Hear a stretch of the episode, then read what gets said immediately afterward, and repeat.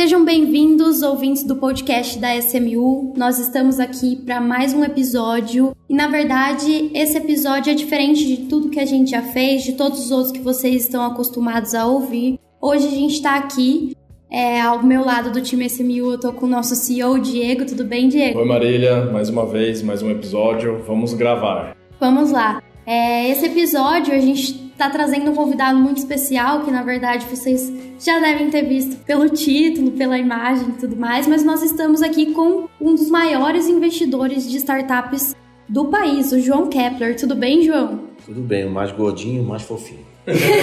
Olha, eu acho que eu tô mais gordinho, hein? Bom, o João aqui, que ele vai contar pra gente um pouco da história dele, mas já... Já, conta, já introduzindo aí que ele que é o C E O da Bossa Nova Investimentos, um investidor anjo, escritor e professor educador, né? Educador de investimentos em startups. Então, a melhor pessoa aí que nós temos hoje no cenário brasileiro para falar pra gente como é ser um investidor de startups, o que, que a gente tem que olhar e tudo mais. Bora! Mas, para começar, João, é, eu queria que você nos contasse como tudo começou. Quando você percebeu que você queria ser investidor de startups? Quando, quando essa ideia surgiu na sua cabeça? É, quando eu fui buscar investimento para o meu negócio, eu fui, tinha um e-commerce de ingresso e eu precisava de dinheiro para esse projeto, para crescer. E eu soube que tinha alguns fundos que faziam investimento em startups. Não sabia que, eu não sabia o que, que, que, que era startup, mas eu sabia que eu tinha um e-commerce, e-commerce tecnologia, digital e pá, eu achei que o meu e-commerce era uma startup.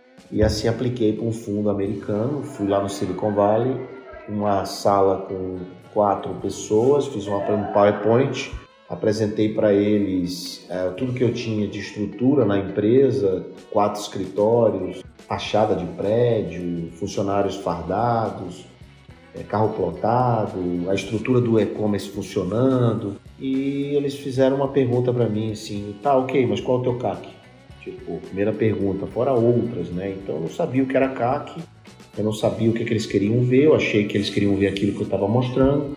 E ali eu entendi que eu não sabia nada e eu não era uma startup, na opinião deles, porque eu tinha muito CAPEX, OPEX, eu me portava como empresário, sacava dinheiro, eu tinha um prolabore altíssimo, tirava dividendos da empresa, enfim, não me importava como uma startup. Então um cara, tinha um indiano mal encarado na sala, e ele disse assim, começou a me fazer, dizer que eu não sabia de nada, começou a me, a me fazer perguntas que meu inglês é um pouco João Santana, então não sabia muito bem o que, que é nada daquilo que ele estava me perguntando.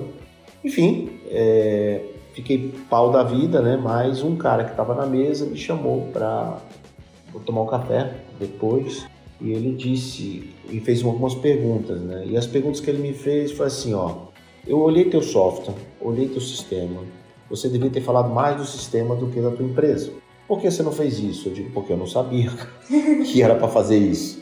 Ele falou assim, por que você não transforma a sua empresa em B dois B? Você é B dois C, teu custo de aquisição é muito elevado, a gente viu o número. Eu disse, ah, eu não sabia, o que que é, o que que é B dois B, B dois C? Também nem isso eu sabia, eu sei, não sabia de nada. Enfim, ele, e eu perguntei, e você faz o que aqui? Ele falou, eu sou investidor desse fundo, eu sou L P, é Limited Partner, né, daquele fundo. Sim, mas você vive disso? E como é que é isso? Não, sou investidor, eu sou executivo de uma multinacional, uma empresa tal, e sou Business Angel. Sim, mas o que é Business Angel? O que é isso? Aí eu muito curioso, e, eu, e o povo americano e o Silicon Valley é muito colaborativo. O cara viu que eu estava muito interessado, eu tinha, já tinha baixado a bola da raiva do indiano, que eu estava puta com o indiano, filho lá da mãe. E ele me chamou para tomar café no outro dia. E quando ele chegou lá no outro dia no meu hotel, que ele foi lá, ele me, me explicou, né, como é que funcionava, o que, que é Business Angel, o que que eu, por que, que eu recebi um não, porque ele, eu mostrei capital tangível, mesa, cadeira, eles não queriam ver isso. E, cara, dali, dali, em diante. dali eu disse, eu quero ser você. Em que ano que foi isso? dois mil e oito. dois mil e oito. Ninguém falava de startups no Brasil, basicamente. dois mil e oito. Eu tinha um e-commerce de ingresso, né? De venda de ingresso, chama Show de Ingresso. E aí, pronto. Você começou na pele do empreendedor, né? Eu sempre fui empreendedor, minha vida toda. Eu não sabia o que era startup até aquele dia. Aquele dia em diante eu comecei a tentar entender o que é startup. É, porque para mim startup era um e-commerce, era uma empresa digital, era, sei lá, era você botar uma coisa, algo na internet e pronto, você tinha uma startup. Não é, não tem nada a ver, é um, um jeito muito diferente de fazer negócio. E antes desse negócio você teve alguma passagem no mundo corporativo? Eu só, eu só fui empregado uma vez. Uma vez. Uma vez. Uma vez eu fui empregado de um grupo empresarial que tinha um táxi aéreo, usina de açúcar. Eu fui gerente de C P D. C P D, Centro de Processamento de Dados, né? Hum. Tipo, depois virou... É, né? Data Center. Da, é, data Center, é área de informação. Isso. Esqueci o nome. Tecnologia da, da informação. Tecnologia da informação, da informação essas né? coisas todas. Piso falso. Isso. Então, aqueles cabos azuis, as luzinhas piscando. Então, é, eu, eu fui responsável na época por fazer um downsizing, né? Era tudo mainframe, eu, eu implantei microcomputadores e tal, enfim. Eu fui um cara dessa época, passei pelo bug do milênio, e, mas eu um cara de T I, administrador, tecnologia da informação e startupeiro sem saber que era startupeiro. e, e em que momento você sentiu que isso chegou no Brasil, que realmente começou a se fortalecer? A gente tem os dados históricos, mas quando você realmente sentiu que, tá, agora a gente tá falando de startups aqui no Brasil? Ah, muito recente. Quando eu comecei em dois mil e treze, dois mil e quatorze, por aí, eu comecei a investir profissionalmente em dois mil e onze. Então já tinha o um movimento, né, começo de Startup Weekends, é, as universidades, né, eu rodei o Brasil todo de Startup Weekends, já tinha um movimento, né, o Yuri Gitaí tinha aquela aceleradora, né, e o Cássio Espina começou a montar a Anjo do Brasil e eu, eu ajudei fomentando e divulgando a Anjo no Brasil todo, eu andava dando, eu fazia muito conferência, né. Então, isso, assim, acho que, acho que dois mil e onze para cá o negócio começou. Agora, a palavra startup mesmo, como, como a gente vê hoje muito, eu acredito que dois mil e quatorze em diante. Ah, legal. Não sei se é o dado histórico, se é o meu dado. Não, mas é.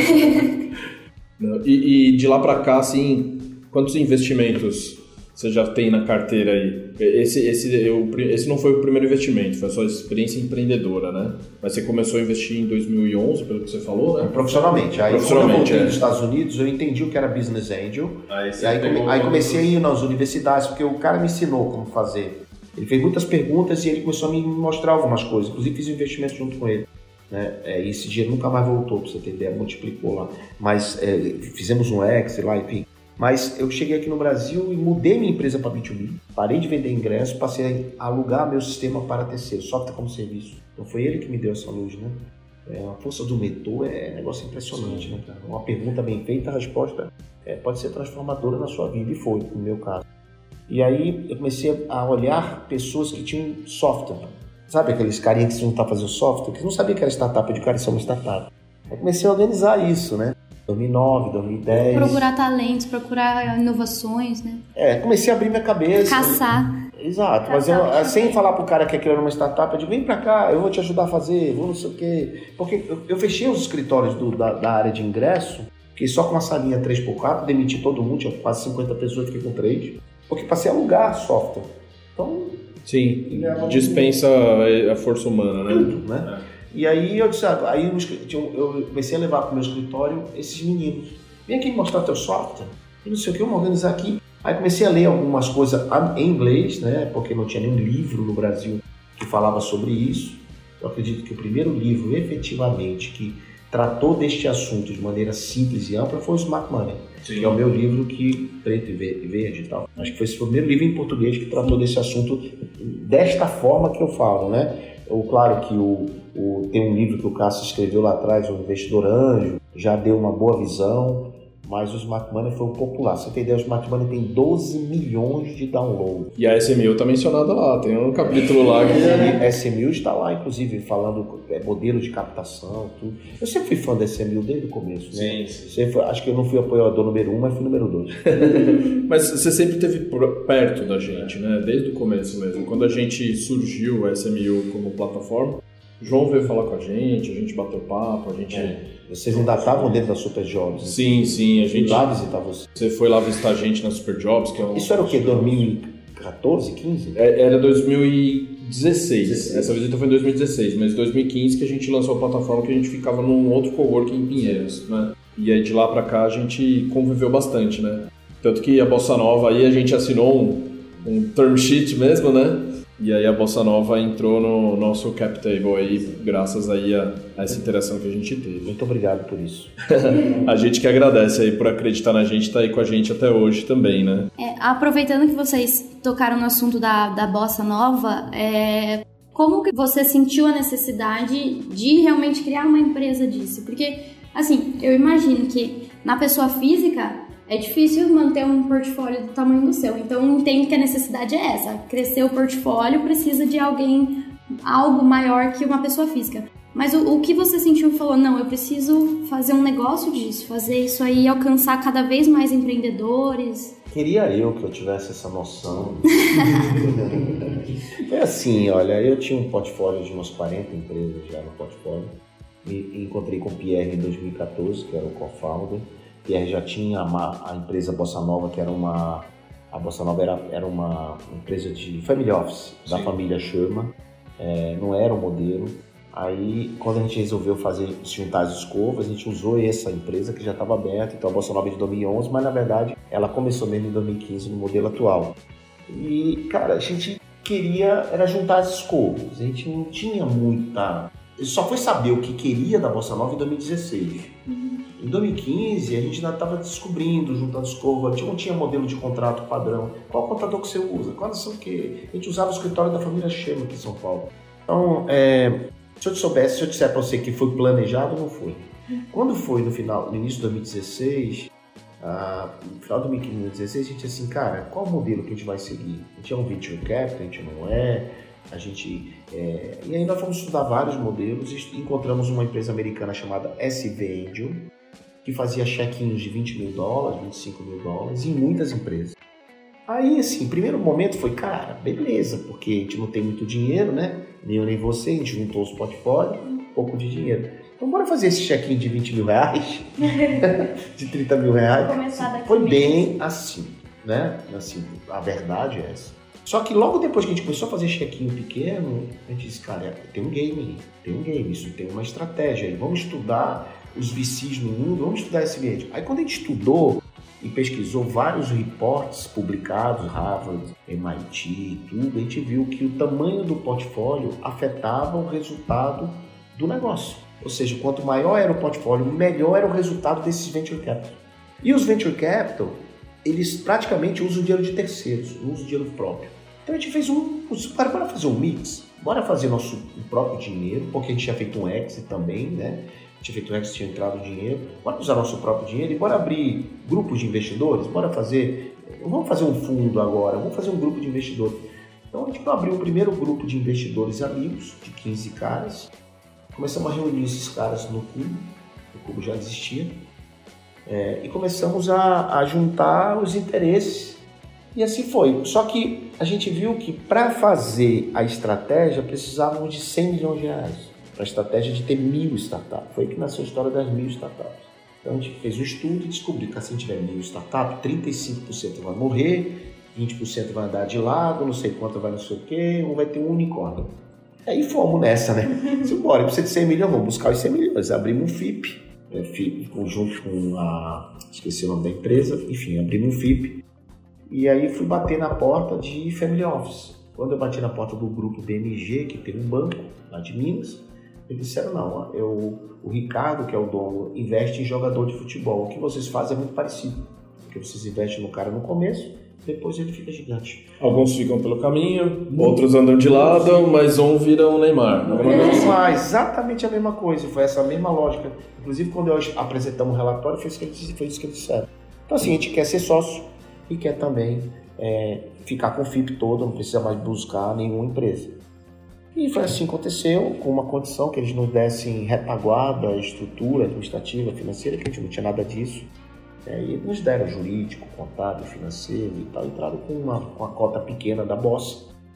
E a Bossa Nova começou a tomar corpo a partir desta decisão de trazer para dentro um player estratégico e organizado. E foi o que aconteceu. Falando um pouquinho até, acho que envolve Smart Money também, é, você foi pioneiro aqui no Brasil, assim, é, foi realmente... limpando a trilha, desbravando a mata e falando assim, parece que tem trezentos anos, né? Mas é coisa de dez anos, né? É, e, e menos de dez anos, e mesmo assim é, você é o, o, o pioneiro. Então é, você aprendeu muita coisa na raça, na, na, na, na trajetória, na jornada. E hoje você está à disposição para ensinar todo mundo. Como, como você se, se põe a essa disposição? De que maneiras você gosta de incentivar as pessoas? Tanto o empreendedorismo quanto o lado dos investidores mesmo, se tornarem investidores de startup. Então, é, como eu tive que aprender na raça, como você falou, na porrada, errando e tal, quantas vezes eu acho que eu liguei para vocês tirando uma dúvida jurídica, né? Então, assim, o que eu sei hoje eu não sabia, né? Tanto é que, de novo, quando eu fui lá no Silicon Valley, o cara perguntou cara a cara que eu não sabia. Assim como eu não sei muitas coisas ainda que eu aprendo todo dia. Então, a primeira coisa, me colocar na posição de apre- aprendedor, de lifelong learning, né? Então, tudo que eu ia aprendendo, eu ia compartilhando. Porque assim, se eu não sabia, esse cara também não sabe. Eu saía falando, explicando. O Pierre, ele me ensinou muito, porque o Pierre já tinha uma trajetória de V C, de ter vendido empresa. Então, o Pierre também me, me mostrava alguns, algumas coisas que aconteciam no mundo. Às vezes, ele pegava um artigo mundial e mostrava assim, ó, oh, isso aqui tem similaridade com o que... E eu fiz muita coisa empiricamente, ou seja, eu saí fazendo sem saber que aquilo era realmente funcionaria, né? Então, eu fui, eu fui um empreendedor arrojado e saí fazendo. O que aconteceu é que toda vez que eu, eu sentava numa, numa roda e a minha vida, não, meu primeiro livro não foi o Smart Money, eu escrevi outros livros. Os outros livros todos foi porque eu escrevi algo que eu não sabia. Então, eu tenho uma, eu tenho uma mania assim, se você falar algo para mim que eu não sei, eu anoto aqui na cachola ou eu anoto aqui, quando chegar em casa eu faço uma dissertação. Principalmente de madrugada, quando eu acordo, eu acordo cinco, cinco e meia todo dia. Então eu faço uma dissertação daquele termo, ou vou estudar aquele termo. Não é que eu estudo dez livros, não, mas eu estudo aquele assunto. Pelo menos o básico de início, né? E depois... Vai na veia, vai na veia. O básico não, né? Se eu pego uma palavra, dry powder, que eu não sabia o que era até um dia desse, olha que loucura. Não sabia o que era dry powder, cara. Então eu, eu estudei a fundo dry powder. Quem tem, como tem, quanto é, como funciona. Então eu fui buscar. Então assim, eu vou aprofundar aquilo que eu não sei. Aí fui estudar aquela coisa. Então foi isso que eu fui fazendo. A passo que eu fui aprendendo, eu fui escrevendo. Então comecei a escrever. E aí o Smart Money, ele é um reflexo de muitas perguntas e muitos startupicas que eu via dos caras com um monte de dúvida. O que é M V P? Como é que faz tal coisa? Como é que chama a atenção de investidor? Como é que o cara puxa o cheque? Qual o contrato que usa? E é isso. Então a minha vida foi isso. A minha vida foi um aprendizado constante e contínuo. E que eu peguei isso e repassei para as pessoas. Então, como eu não sei, muita gente não sabe. Então, já saí falando, já saí falando, já saí comentando, já saí escrevendo. Então é isso, acho que foi isso que me motivou a compartilhar. E aí, é, uma história longa, curta, é, como eu sou muito chamado para eventos, essas coisas, e, e, e a falar sobre a minha história, eu termino deixando esse legado público. Então eu termino falando para as pessoas aquilo que eu estou vivendo e aquilo que eu estou fazendo como experiência prática para que o cara não erre, ou que o cara erre menos, ou que o cara aprenda. Então tudo que você vai ver do João Público é de alguma forma uma devolução, um give back daquilo que ou eu não sabia e aprendi, ou eu aprendi na semana passada. Você aprofundou e desenvolveu. Desenvolvi, então assim, algumas teses legais eu invento, mas muitas delas eu aprendo. Uhum. Maravilha. É, agora eu acho que seria legal a gente entrar num papo mais direcionado pro, pro João investidor, no sentido de como você iniciou essa jornada, como você construiu a sua tese, é, os momentos de falha, enfim, é, até conversando com as pessoas que estão querendo se tornar investidores de startup, estão com algum medo ou começaram agora nisso. O que, que é que você fala aí da sua história? É assim, ó, é, eu comecei é, colando em quem sabe, né? Essa é a primeira coisa, a primeira lição que eu aprendi. Toda vez que eu fiz sozinho o investimento, eu perdi. Como é que é sozinho? É sem uma orientação, sem uma explicação do que era, do que é aquela, aquela oportunidade, sem uma análise de alguém, ou sem alguém, co-investindo com alguém. Então você pode olhar, toda vez que eu tive um write-off, foi porque ou eu fui teimoso, ou eu achei que sabia demais, né? Então, toda vez, as vezes que eu ganhei, ou que eu ganho ainda, foram vezes que eu, eu entrei num crowdfunding, por exemplo, como S M U, não é porque eu estou aqui não, mas olhei lá uma exposição técnica de, explicando o que era, que, que era aquilo, ou foi porque é, algum investidor estava investindo anterior e eu colei no cara. Então, o que, que eu digo para todo mundo que quer investir? Primeiro que você precisa separar duas coisas, assim. Diversificar o seu portfólio, e todo mundo fala. Separar cinco, dez por cento do seu patrimônio, todo mundo já sabe. É a, a regra. É a regra. Só que tem um detalhe. O game é outro. Então, quando você pega dez mil reais e coloca numa renda fixa, e agora está pagando bem, né? Está pagando bem, renda fixa está muito bom. Você pega. O que, que vai acontecer? Você empresta esse dinheiro o, o governo, se for um tesouro direto, e para o banco, se for um C D B. O que, que o banco faz com o seu dinheiro? Ele te paga uma rentabilidade garantida, que é muito bom, te garante esse retorno e vai, e vai alocar, investir esse dinheiro em outra coisa. Onde está teu dinheiro, irmão? Está alocado em qualquer coisa que você não sabe nem onde está, só que você está ganhando uma renda fixa. Quando você pega os seus mesmos dez mil reais e coloca em uma startup, cidadão, você está gerando renda, trabalho, desenvolvimento econômico, produção. Você está gerando economia, desenvolvimento econômico. É outro game. Ah, João, mas não tem garantia. O que é que tem a ver uma coisa com a outra? A gente não está falando disso. A gente não está falando de renda, a gente não está falando de rentabilidade, a gente está falando de você estar ajudando o mercado. Olha a mentalidade investidora. Você está alocando dinheiro em capital produtivo, em alguém que você acredita que vai fazer esse dinheiro multiplicar lá na frente, se ele der certo, porque não tem garantia disso. Mas só que, ao mesmo tempo, você está numa satisfação, numa energia incrível. Quantas famílias, quantos sonhos você não está ajudando? Não é romantismo, tá? Isso não é romantismo. Isso é realidade. Toda vez que eu invisto em alguém com um pensamento positivo que vai dar certo, dá certo. Quando eu invisto assim com medo, não dá certo.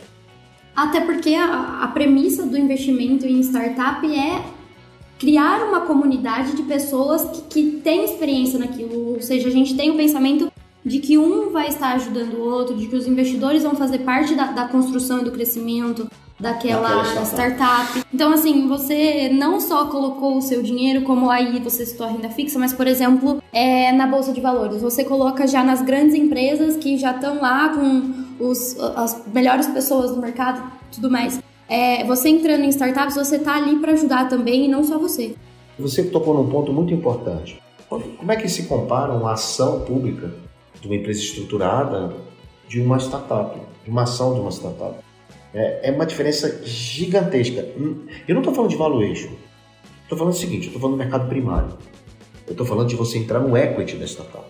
Eu estou falando de você ter uma participação de um negócio que amanhã pode ter um valuation dez, quinze vezes maior. O que acontece, quanto mais cedo você entra, maior é a possibilidade de multiplicar o seu dinheiro. Quanto mais tarde você entra, menor é o múltiplo e maior é a sua exposição pública à volatilidade.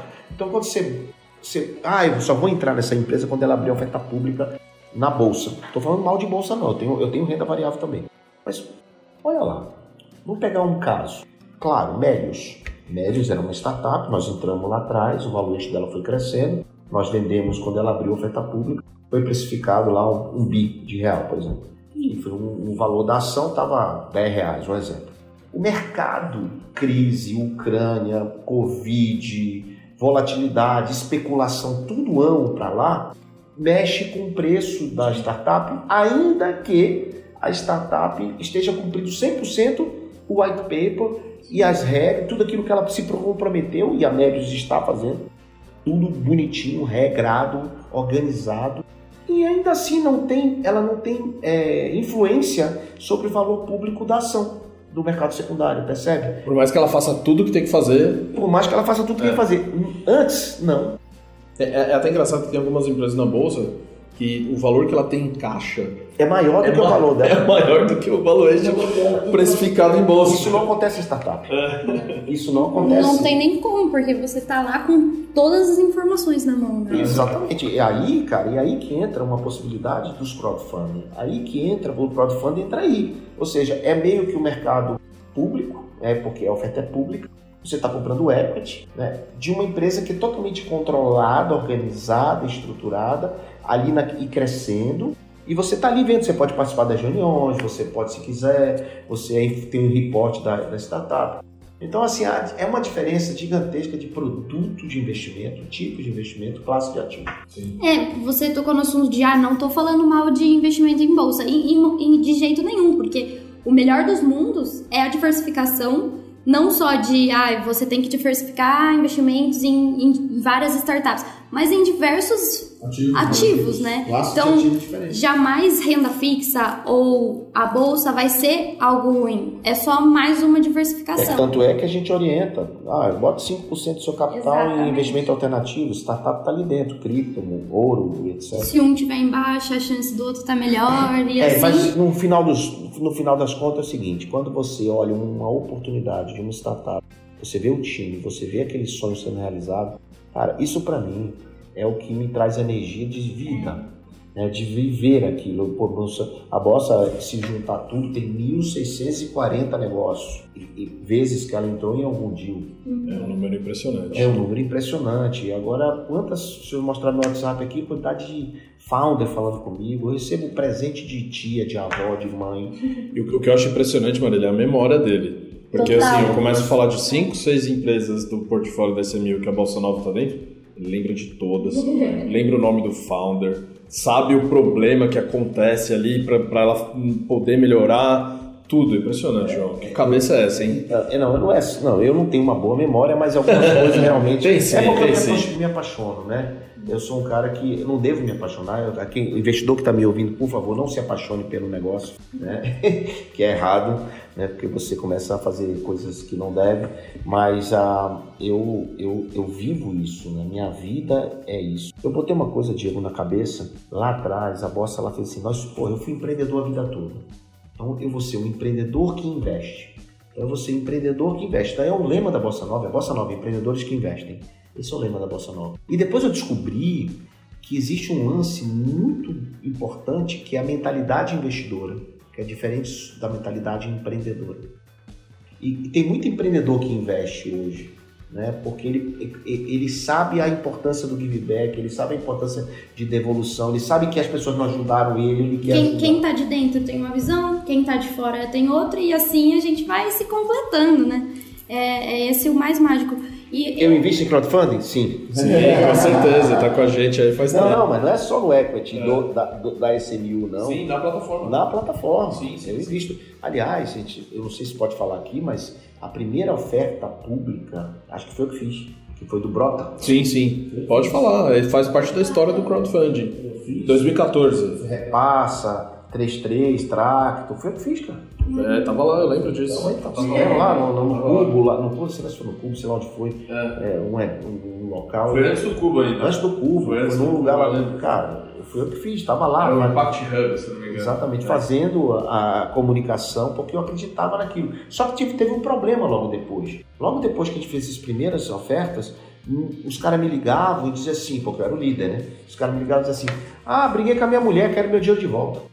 Ah, não sei, não tinha cultura. Isso. Então, muitos eu tive que devolver o dinheiro da, do meu, da minha grana. Esse é um desafio nosso aqui também. Entendeu? Então, assim, isso é uma questão de educação, de cultura, e podcast como esse ajuda a, a ampliar a mente do, dos investidores, né, e de quem quer ser investidor. É, o, que, o nosso desafio é sempre estar se comunicando com os investidores, mas, ao mesmo tempo, educá-los, né? Falar assim, olha, uma estratégia de longo prazo, né? Você precisa construir um portfólio, perdas não devem ser desconsideradas, algumas vão ficar no meio do caminho mesmo, tá? Mas tem que olhar para os seus investimentos como um todo, não um ativo só, isolado. Claro, né, você precisa prestar atenção como aquelas empresas estão caminhando, né? Mas é importante você olhar como um todo, assim, a visão de portfólio. E eu queria voltar no assunto do se apaixonar por aquele negócio, porque o meu primeiro investimento em startups foi na própria S M U, É... na própria S M U, como crowdfunding, a rodada da S M U. A, a rodada da S M U eu, eu investi lá. Mas eu lembro do primeiro episódio nosso de podcast, assim, eu no auge do meu nervosismo, a gente, a gente lá meio travadão, sem, sem saber o que tava falando. A gente trouxe, cada um trouxe a sua definição do crowdfunding, e eu falei justamente isso, mas eu usei a palavra romântico. Eu falei, eu posso romantizar um pouquinho? É, pra mim, o crowdfunding é você apoiar os, os empreendedores, é incentivar o empreendedorismo. E hoje, olhando pro lado do investidor também, é, permitir que surjam investidores, mesmo que aqueles que, que vêm com a cabeça de ah, eu não tenho grana para isso, eu não tenho dinheiro, mas tem, porque existe a possibilidade de entrar com menos, que é o crowdfunding, valores baixos. Né? Valores baixos. Mas esse é o único lugar onde ele pode entrar com Exato. mil reais. Começa a construir um portfólio, né? Com três, quatro mil reais, começa a investir. Aí começa a aprender, se aproxima dessas startups, começa a visitar, vê, putz, eu, eu faço parte disso, como o seu orgulho, você falou aqui, seu orgulho, eu, sou, eu investi na... Esse, pô, é, isso é um orgulho, né, cara? Não importa se é mil reais ou se é um milhão de reais. Exato. E essa é a mentalidade do investidor. Né? Não é pelo dinheiro, mas pelo ato. Participar. Agora, não adianta de nada você comprar e achar que fica, deixa lá pendurado, guardar no cofre. Tua... Putz, isso é outra coisa, isso é outro business. Uhum. Né? Que não é bem isso. Ah, mas João, mas eu não entendo nada. Aprende, poxa. Aproveita a cota que você comprou e aprenda. Né? Se envolva. Uhum. Né? Não é perturbar o cara todo dia mandando mensagem pra ele, mas, pô, faz, faz parte. Ele faz um encontro, vai lá no encontro. Né? Claro, se envolve, né? É, eu acho que a gente podia também conversar um pouquinho sobre write-off, que você já tocou no assunto, equities, é, o que, que os investidores têm que esperar aí, é, é, quando que eles vão receber lucros, quando eles têm que olhar para o lucro, quando ele, ele tem que estar preparado para as perdas, para nega, o lado negativo da coisa. Olha, o, o investidor que entra no crowdfunding, é, ele tem que ter em mente que a jornada de uma startup dura em torno de dez anos. É, acontece que quando ele vai investir, ele olha assim, quantos anos tem essa startup?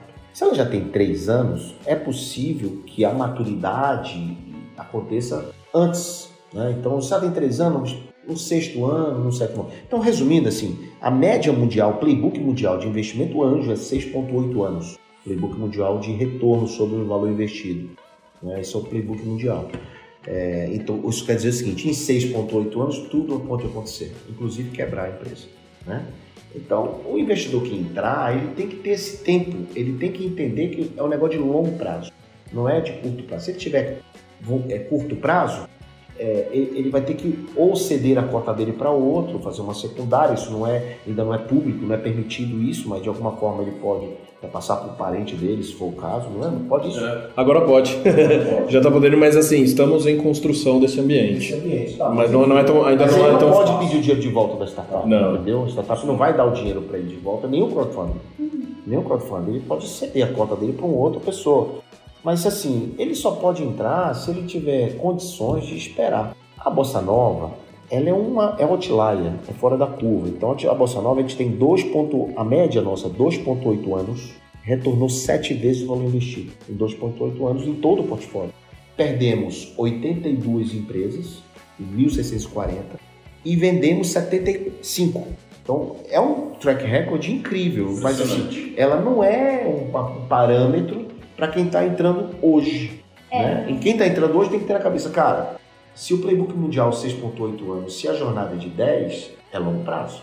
Uhum. Mas é um espelho para ver, poxa, até a Bossa Nova teve suas empresas... É... Raitofadas. Raitofadas. E o que isso significa? Significa que é normal. Faz parte do, do, do Faz jogo. Faz parte do jogo, exatamente. Normal, é, não... não... queríamos que fosse, mas acontece. Acontece, é, a, gente... ainda que o crowdfunding faça due diligence, análise técnica, análise sei lá o que, sei lá o que, sei lá o que, e quando ela te apresenta na plataforma, o crowdfunding já viu tudo isso, ela pode quebrar. Hum. Mas é, é aquilo que você falou, né? Quando você empresta o dinheiro para o banco, o banco está girando aquele dinheiro o mundo todo, emprestando, reemprestando, e você não está vendo aquilo acontecer.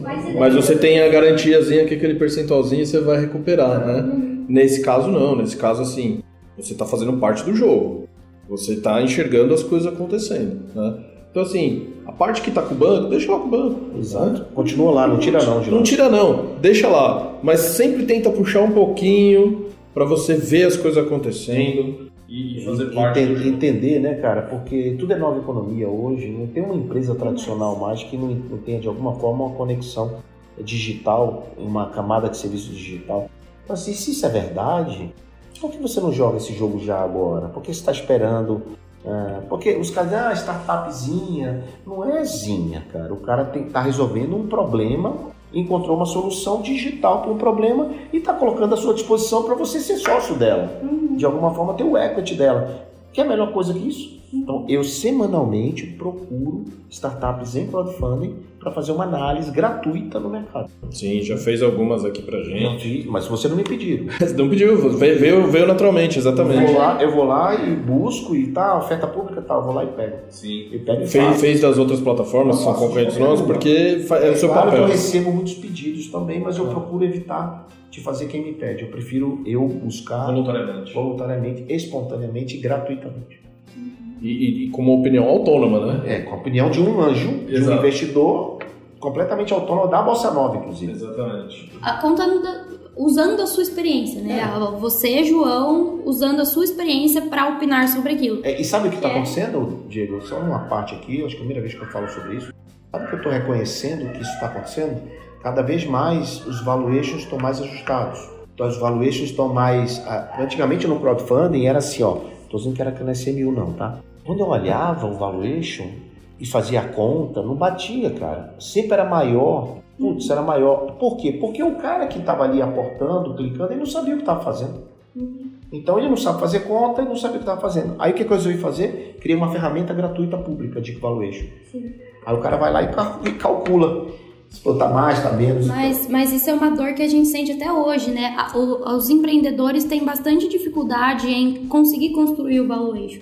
É, então, até faz alguns meses já que a gente está também trabalhando nesse educacional, não só para investidor, educacional para empreendedor também, para ajudar nesses, nesses, é, nessas informações que ainda é, tem... As pessoas têm dificuldade e precisam estar sempre estudando. Mas o, o co-investimento é importante também, porque a gente co-investe com a Bossa Nova, com a Superjobs, com a Grão, Sim. com a Ace, com a Confrapar, S P Ventures, enfim, foram os fundos e aceleradoras. Você sabe por que co-investe? Hum. Você sabe por que co-investe? Porque o valuation está cada vez mais ajustado. Sim. Porque é. se fosse loucura...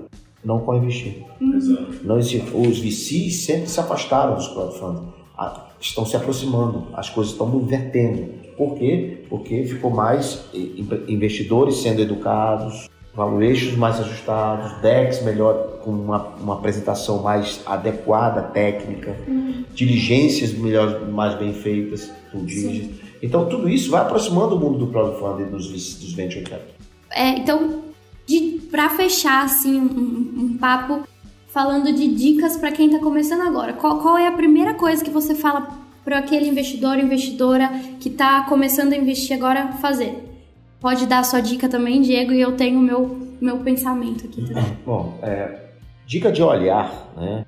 É, eu digo assim, eu, eu tenho algumas coisas que eu faço, né? Primeiro, eu, eu gosto de investir naquilo que eu conheço. Então, assim, putz, ali meu segmento, eu sou médico, aqui tem saúde, aqui tem educação, o que, que, que, que eu posso contribuir com algum tipo de conhecimento para ter uma noção se aquilo efetivamente é uma solução para um problema que existe ou que ainda vai existir. Outra coisa, quem está fazendo? Quem são os investidores? Quem são os investidores anteriores? E aí, claro, o empreendedor que está fazendo isso acontecer, ele sabe fazer isso? Então, e a dica, para mim, muito importante quando eu analiso qualquer negócio, é o período que ele que já passou, ou seja, o L T M, Last twelve months, ou seja, o que aconteceu nos últimos doze meses? O que aconteceu nos últimos doze meses que valida ele para os próximos, para ele dizer que em cinco anos ele vai chegar em tal coisa? Cara, nem empresa normal às vezes consegue planejar para cinco anos, a startup às vezes bota um número maluco lá. Assim, para mim é L T M, Last twelve months, e N T M, Next twelve months, ou seja, para trás doze meses o que aconteceu e para frente em doze meses o que vai acontecer, só doze. Então eu olho isso, se isso fizer sentido, tiver um racional, aí eu calculo o valuation em cima disso.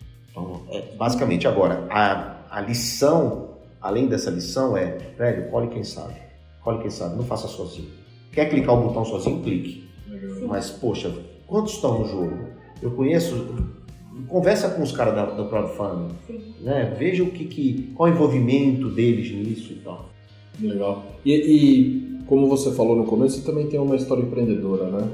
E uma parte do nosso público também são empreendedores, né? Uma dica que você dá para o empreendedor, assim, não, não só aquele que está começando, né? Mas aquele que está na batalha já também. O que está na batalha, assim, sempre é, é, separe investidor de investidor. Então, por exemplo, o que eu quero dizer com isso? O João gosta de ver o quê? O Diego gosta de ver o quê? O Paulo gosta de ver o quê? O Então, assim, não queira fazer um pitch único.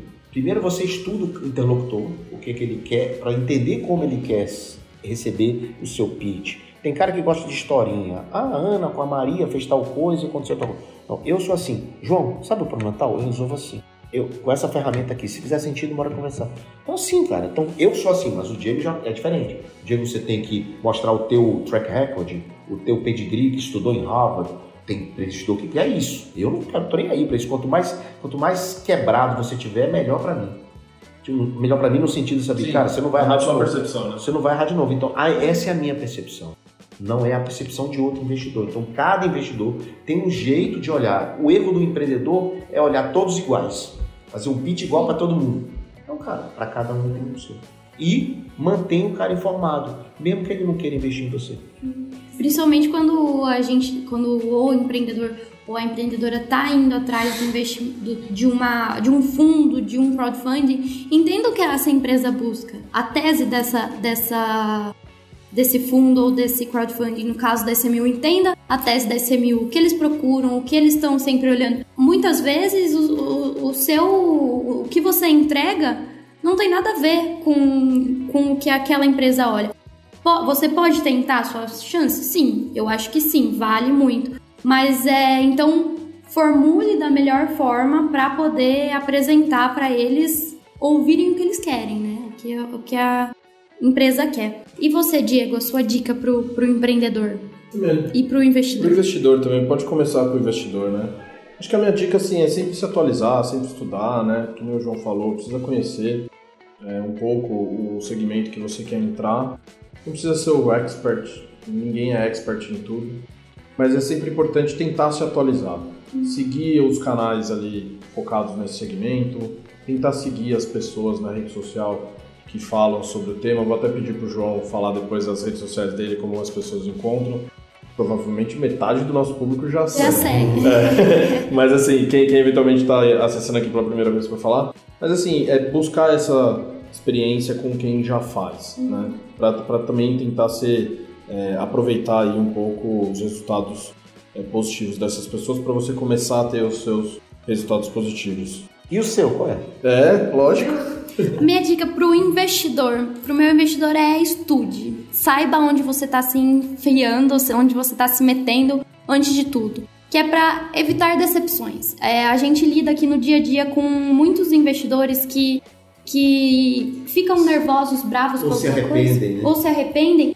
Quando, é, quando a gente vai e vem as, muitas vezes até é, de maneira mais agressiva, não generalizando, mas existem essas pessoas, É, cobrar a gente de alguma coisa que já era, já estava explicado, já era implícito aquilo, já estava, por exemplo, da demora do retorno. É, demora do retorno de quem? Do investimento, por exemplo. É, ah, a retorno gente, do dinheiro? Do... É. Então ele não sabe o que está fazendo. Exatamente, e é por isso que eu me é, reforço. Estudem, vão atrás dos conteúdos, as, as... internet está aí com tudo de graça. É, saibam pelo menos é, como é que funciona aquilo, e eu acho que seguir o, o conselho que você deu também, reforço, de seguir aquelas pessoas que, que sabem o que estão fazendo. Então, se ele fez, é, quem sou eu para dis- questionar, sim, mas olhar, para não nem olhar, para ignorar, né? Quem sou eu para ignorar o que essa pessoa está fazendo?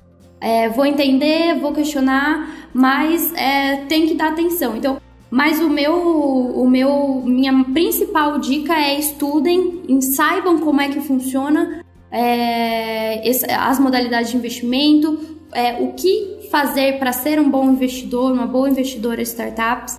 É, essa é a minha dica-chave. O que você está falando é tão importante. Por exemplo, aqui no Brasil a gente é meio líder de, alguns, de algumas rodadas.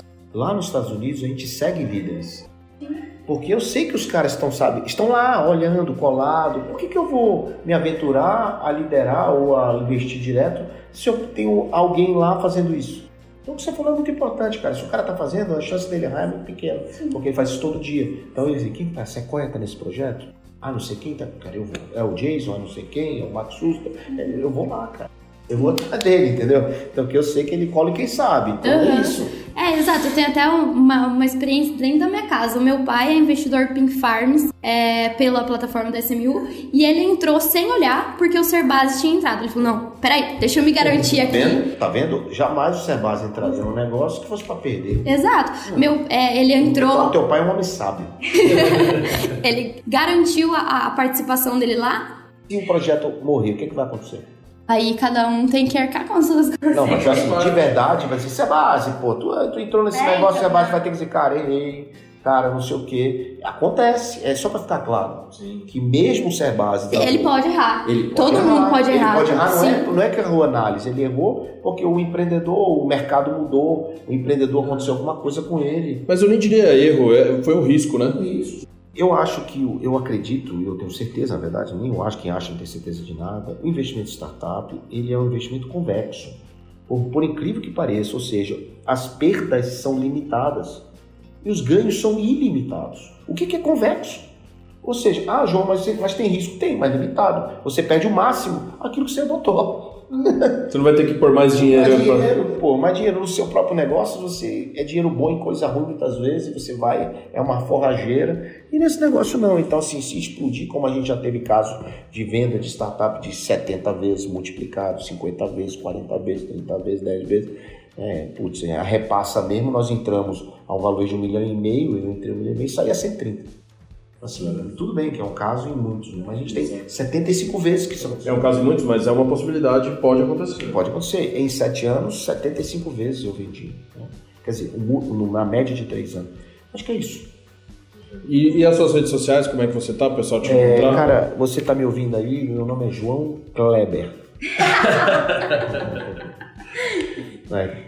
K E P L E R, LinkedIn, jo... tudo João Kepler, né? Tudo, é, LinkedIn, Instagram, Twitter, tudo é João Kepler, me encontra lá. Agora, eu, se eu puder te deixar um recado, não é só rede social, eu tenho duas ferramentas gratuitas, eu não te cobro nada, para você ser empreendedor principalmente.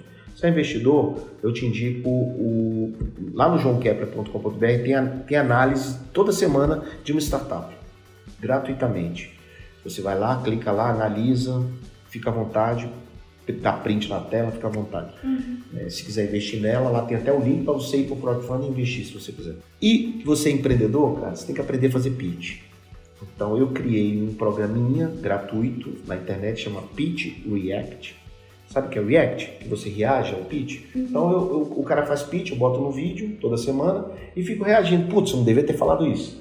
Falou, ixi, errou. Acertou. Acertou. Agora, agora você me conquistou. Agora você... Aproveitando a, a deixa, Diego, a sua dica de empreendedor pra, para os empreendedores. Ah, minha dica para o empreendedor é assim, não tenha medo de arriscar, vá para cima, faça, saia aí do, do, do conforto, aí do, da C L T, se você deseja empreender, mas também pense que é um caminho árduo, não é fácil. Não, não, não devemos romantizar, né? Esses dias eu estava conversando com a minha irmã, inclusive, que ela é líder global de uma multinacional, e ela fala assim, nossa, eu jamais faria o que você está fazendo, que é muito mais confortável para mim ficar aqui. Beleza, eu, eu gosto de, de me desafiar, então se você é desse que gosta de se desafiar, vai para cima, tá? Mas a, a dica do empreendedor é a mesma do investidor, também estuda, aprenda, vá atrás dos, dos jargões de contrato, de write-off, de pro-rata rights e etcétera. Isso tudo é público no Google. Exatamente, o Google está aí para isso, tá aí, os livros do João Kepler estão aí para isso também, é. Então a gente recomenda isso, né? Tente aprender a língua do mercado antes de sair fazendo. Eu vou deixar a minha também para o empreendedor, que eu acho que é essencial e complementar ao que vocês disseram, principalmente com relação ao pitch. É, aprenda a oratória. Um líder que sabe falar, uma, um, um representante que sabe se expor, sabe falar, sabe vender, mas não só isso, sabe se comunicar, é, é, convence muito mais, é, é, influencia, incentiva as pessoas a acreditarem nele. Então, oratória é chave para qualquer bom líder, para qualquer bom representante. Então, essa é a minha dica. Muito boa, muito boa por sinal. Tudo bom, exatamente. Bom, então... Precisamos finalizar aqui. João, queria agradecer a sua participação, um prazer ouvir você falar, ouvir a sua história. É, espero que sirva aí de, de exemplos e muitas pessoas que estão ouvindo quer, querem me tornar um João um dia. Bora! Precisamos, eu formo, a cada dois meses, eu formo cinquenta novos investidores. Formação, né? Dois uhum. dias junto comigo, presencial. Eu não tenho treinamento, não tenho nada, só tenho isso. Uhum. É dois dias que eu me dedico para formar novos investidores. Então, é, eu vejo a importância que é aprendizado, educação, educação, aprender, aprender, aprender. E para investidor, eu também deixo é, o meu livro, O Poder do Equity, que é bem interessante para que você quiser começar a investir. E se você é empreendedor, se não deu Smart Money, leia. Maravilha. Diego, obrigada a você também por mais esse episódio. Um prazer ter você aqui. E até a próxima, investidores. Obrigada por mais esse episódio. Obrigado, até a próxima. Obrigado, João, também. Valeu, tchau.